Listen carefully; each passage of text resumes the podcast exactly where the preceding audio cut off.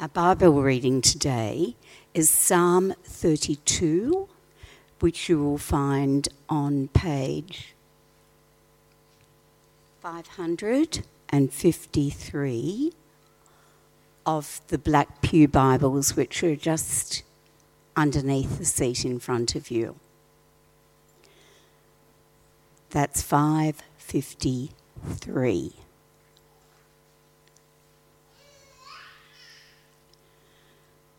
Blessed is the one whose transgressions are forgiven, whose sins are covered. Blessed is the one whose sin the Lord does not count against them, and whose, in whose spirit is no deceit.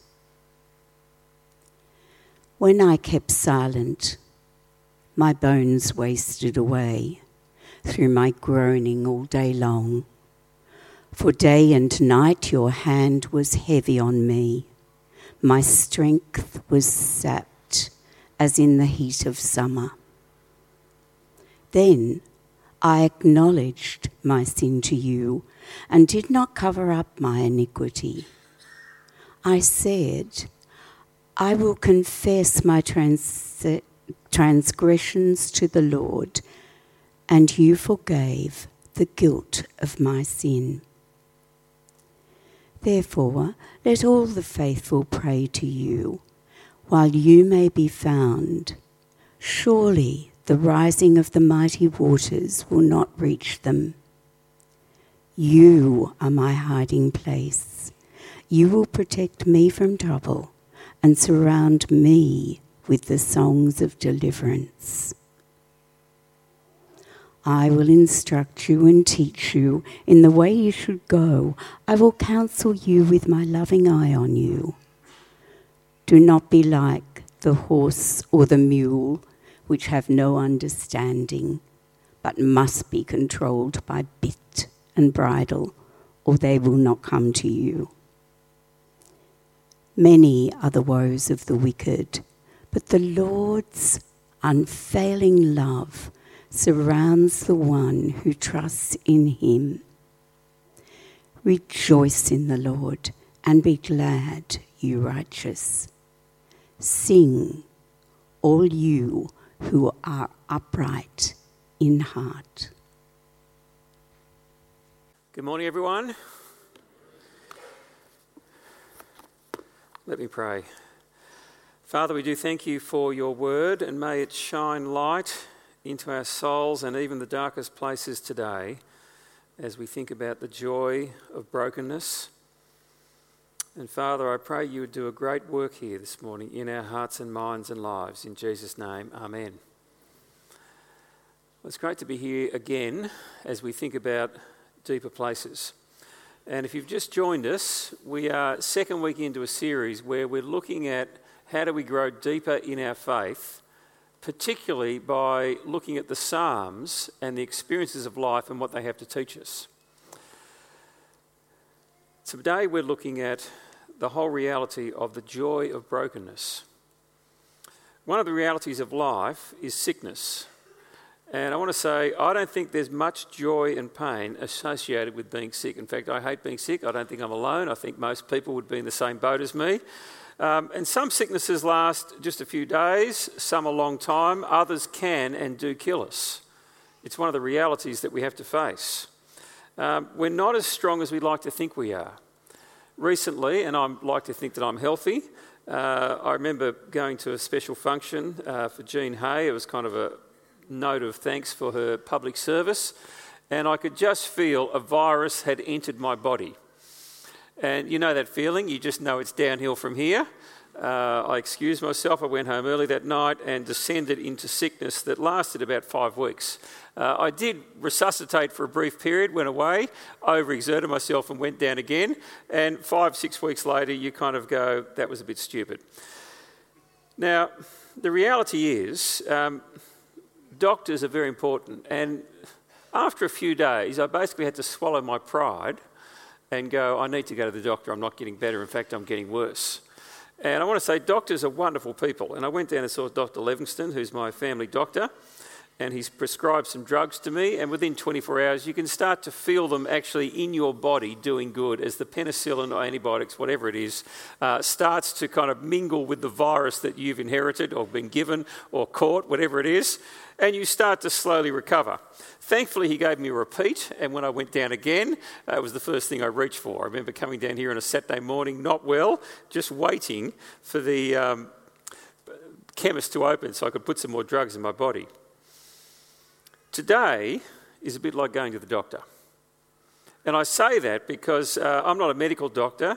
Um, I've been surrounded by them. I've got a nurse for a wife, and my mum and dad were both doctors. And one of the problems of that is you can't fake being sick, particularly when you want to get off school. My mum would just look at me and go, You're not sick. off you go. and uh, she was pretty tough on us. But today, uh, you're basically here visiting a soul or spiritual doctor. We're looking at a topic called the joy of brokenness. And you might say, where is the joy in brokenness? Um, to break something normally means that it gets discarded, it's shattered, it's broken, it's crushed, you name it, uh, the words that you can use for being broken. They're not words we typically associate with joy. And I don't think we also think of them as words associated with growing deeper in terms of our own faith. But my job today is to help us to see that actually, when you understand your brokenness under God and you come to grips and confess that to God, that actually there is a depth of knowing God's grace and experiencing His grace in your life that is attainable no other way. Last week I said if we were to go deeper with God, it would require several things. Uh, we'd need to pray, and we had a wonderful time seeking God in prayer. The same invitation is here today that we're going to be inviting people to come forward and pray.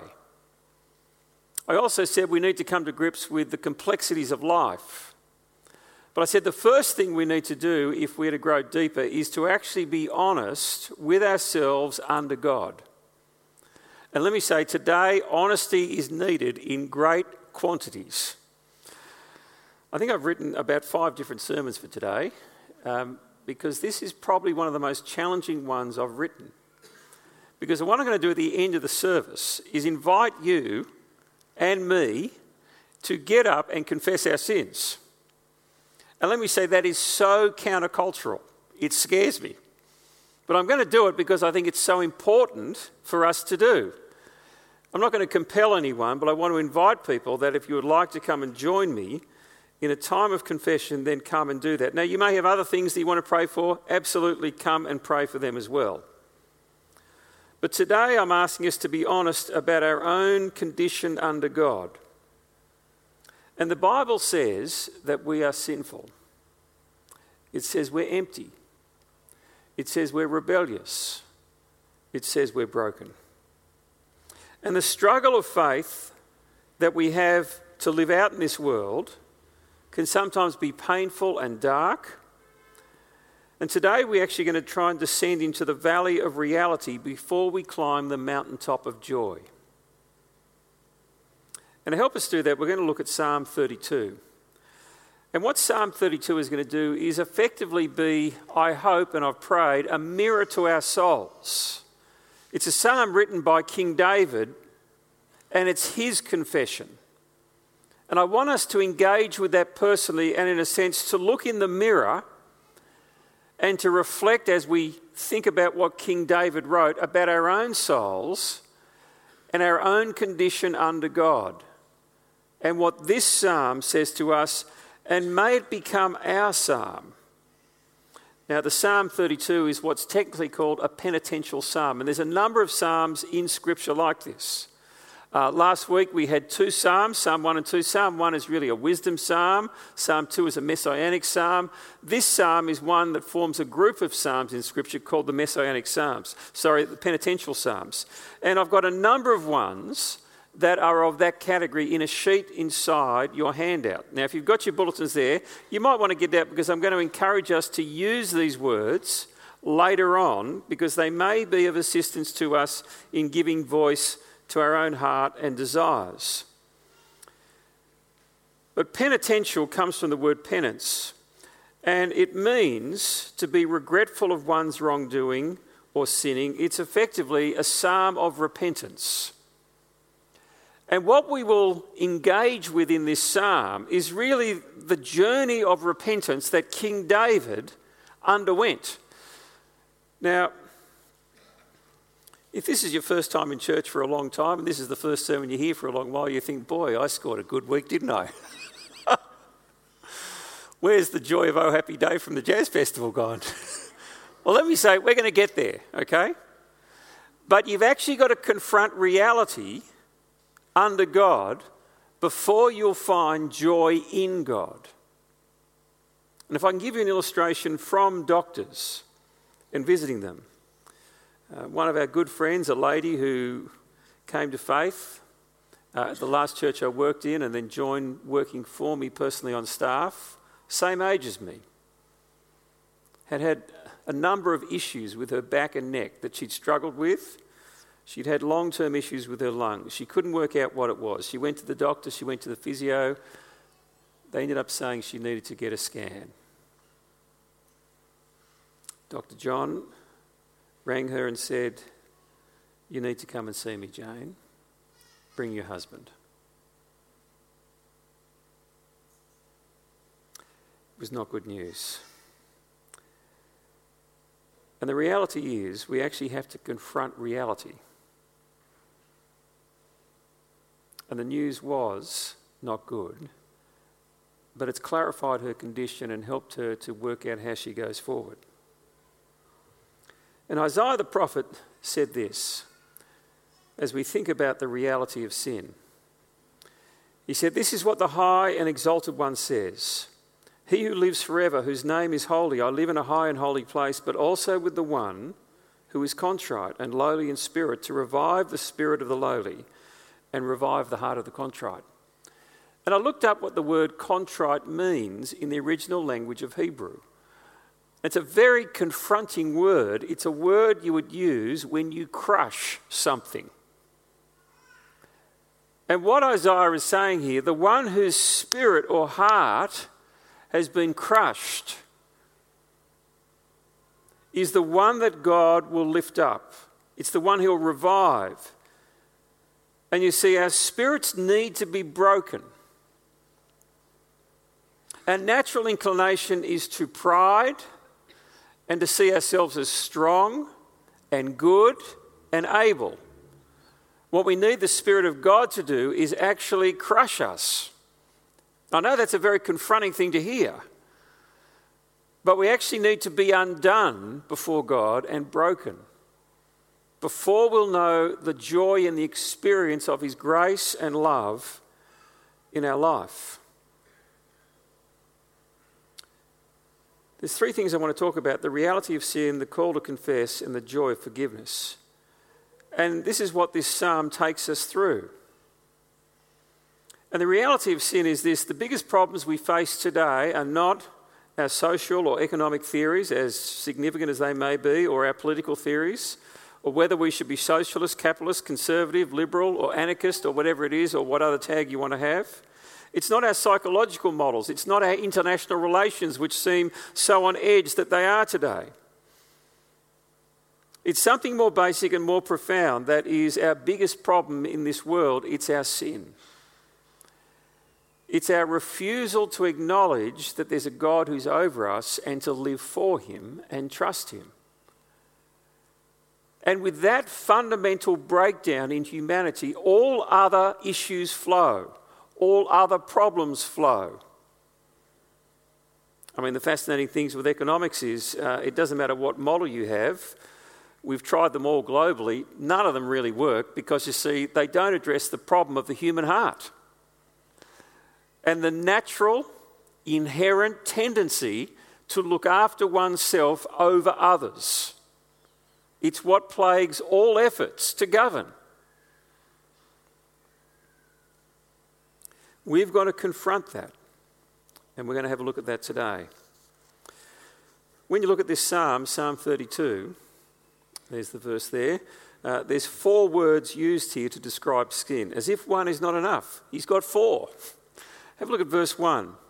Blessed is the one whose transgressions are forgiven, whose sin sins are covered. Blessed is the one whose sin the Lord does not count against the man in whose spirit is no deceit. Now, in this opening phrase, which echoes Psalm 1 but is different to Psalm 1, Psalm 1 we saw last week spoke, spoke of the blessing and the happiness that is given to the one who lives for God, does not hang out in the counsel of the wicked, doesn't stand with them, and whose delight is in the law of the Lord, who loves the scriptures and puts it into practice. Well, this week, the blessing of God is on the one who actually admits their sin. First word, transgression. Uh, transgression means to rebel, it is a refusing to submit to rightful authority. And so that's the nature of rebels, if I can say, in our country. They won't submit to the authority of the government or those laws that govern us. Spiritually, it's that we don't want to submit to the rightful authority that God has over us as our Creator. We refuse to subject ourselves to Him as our Lord and our God, and we say, I'm going to run my life my own way. Blessed is the one whose transgression or rebellion is forgiven. Secondly, whose sin is also covered. And the word sin is a different word to transgression. It means to miss the mark. And while transgressions look at the violation of known laws and authority, sin means we come short of a standard. And the standard we come short of is perfection. None of us meet God's standards. That's the reality. Verse 2 it says, and in whose spirit is no deceit. And deceit is the word for treachery. It means to engage in a deliberate cover up, falsehood, or hypocrisy. You present a false front so that you look good even when you know you're not. And let me say, spiritually, there's a lot of deceit that goes on. We present to the world that we're okay, when in reality, there's hypocrisy. And lastly, in verse 5, if the first three weren't enough, it says, when he came to his senses, God forgave the iniquity of his sin. And iniquity is a word meaning bent or twisted. It has the nuance of um, perverting what is right, of erring from the way. And anytime you've done something crooked, you've committed an iniquity. Now, let me put this together in terms of what King David is saying.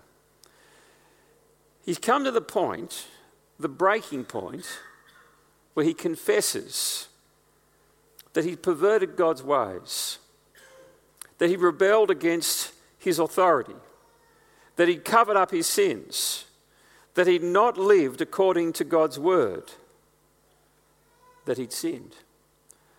And it's worth saying this is King David, one of the great ones in the Old Testament. And the profession here is profound. He's saying, I am broken. Let me speak to us personally as your senior minister. I know people often think that senior ministers or any ministers are kind of slightly below perfect, that we have no struggles, that we wouldn't ever do anything wrong. Let me just tell you, that is the biggest lie you'll ever hear. and if one of the staff tell you otherwise, they're lying to you as well. I am just like you. I struggle to obey God. Yes, I have the Spirit of God who works in my heart. But there is a struggle every day with the existence of the sin in my life. I struggle to trust Him. I struggle to obey Him. There are times where I feel things I think I just should not feel this rage, anger. There's times you think, if only you knew what I was really like. You might think, what a hypocrite we've got as a senior minister.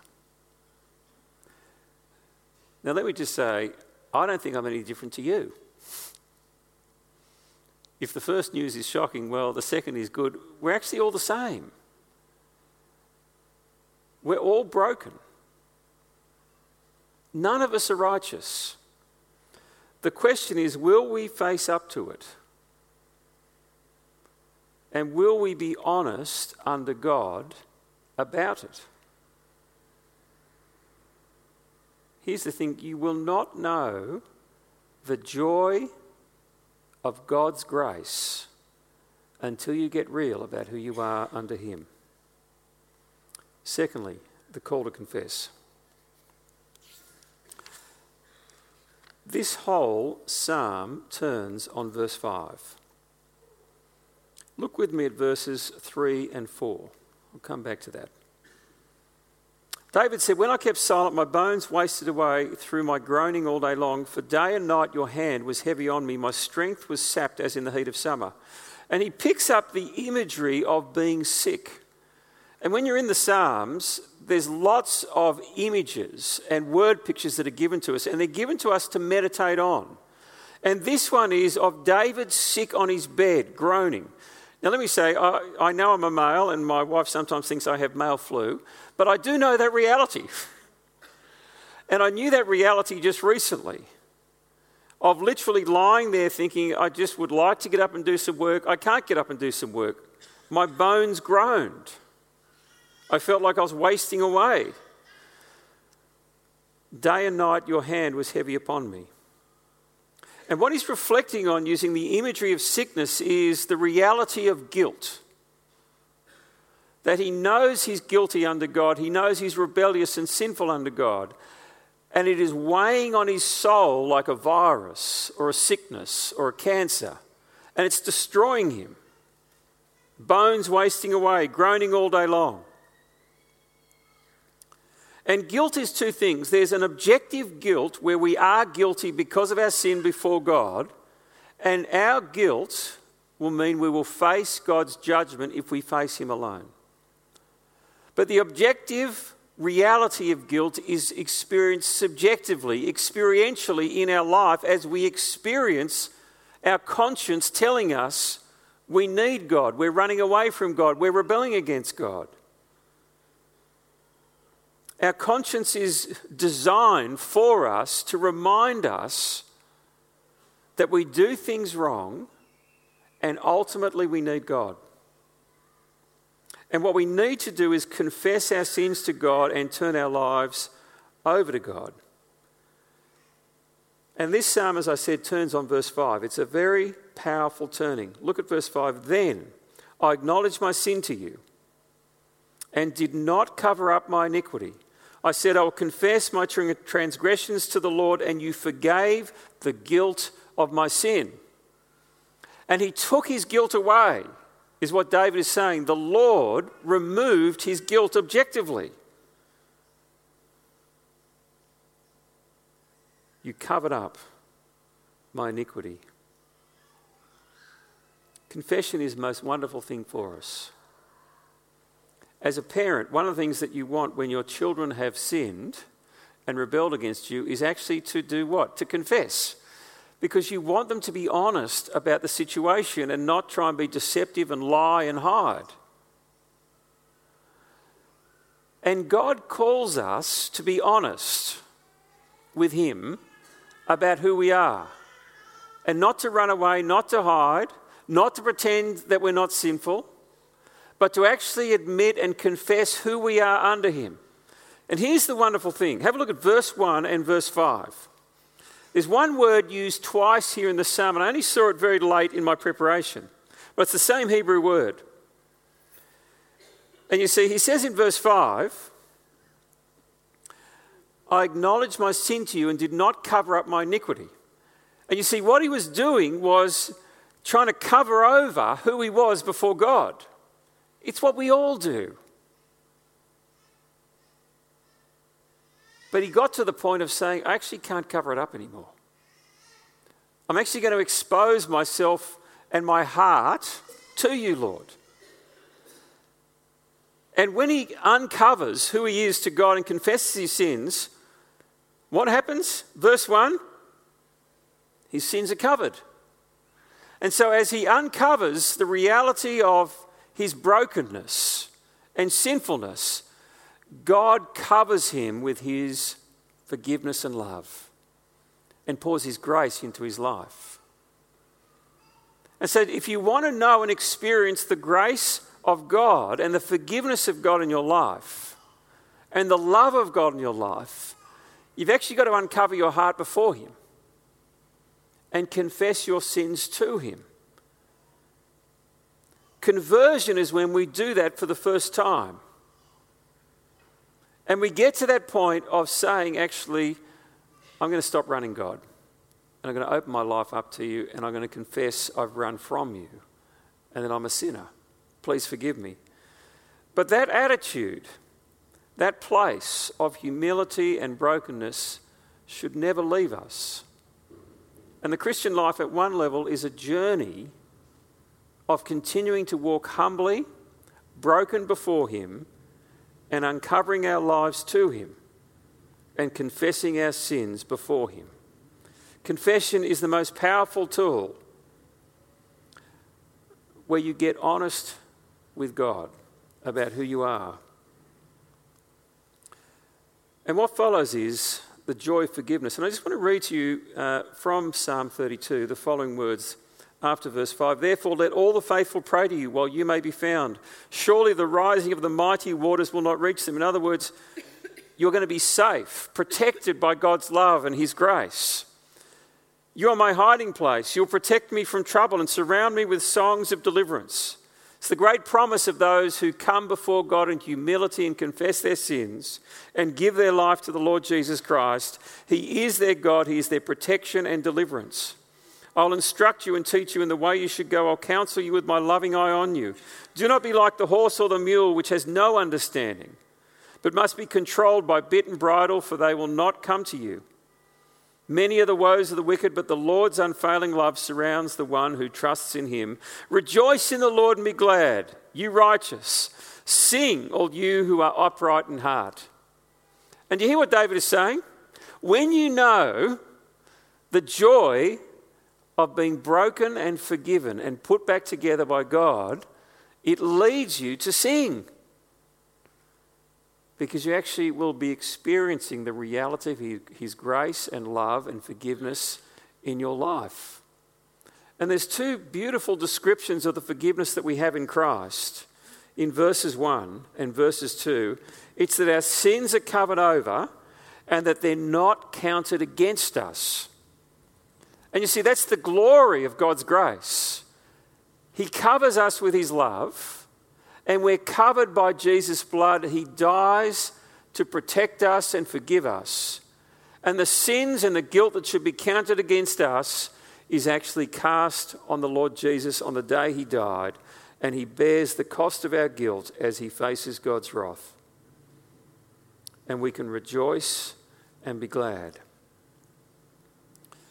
This whole psalm swings on this statement You forgave the guilt of my sin. Do you want to have a deeper experience of God's love?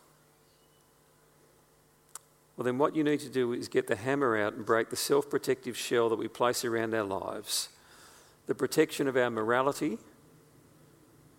I'm a good moral person. Let me be very forthright. Actually, you're not.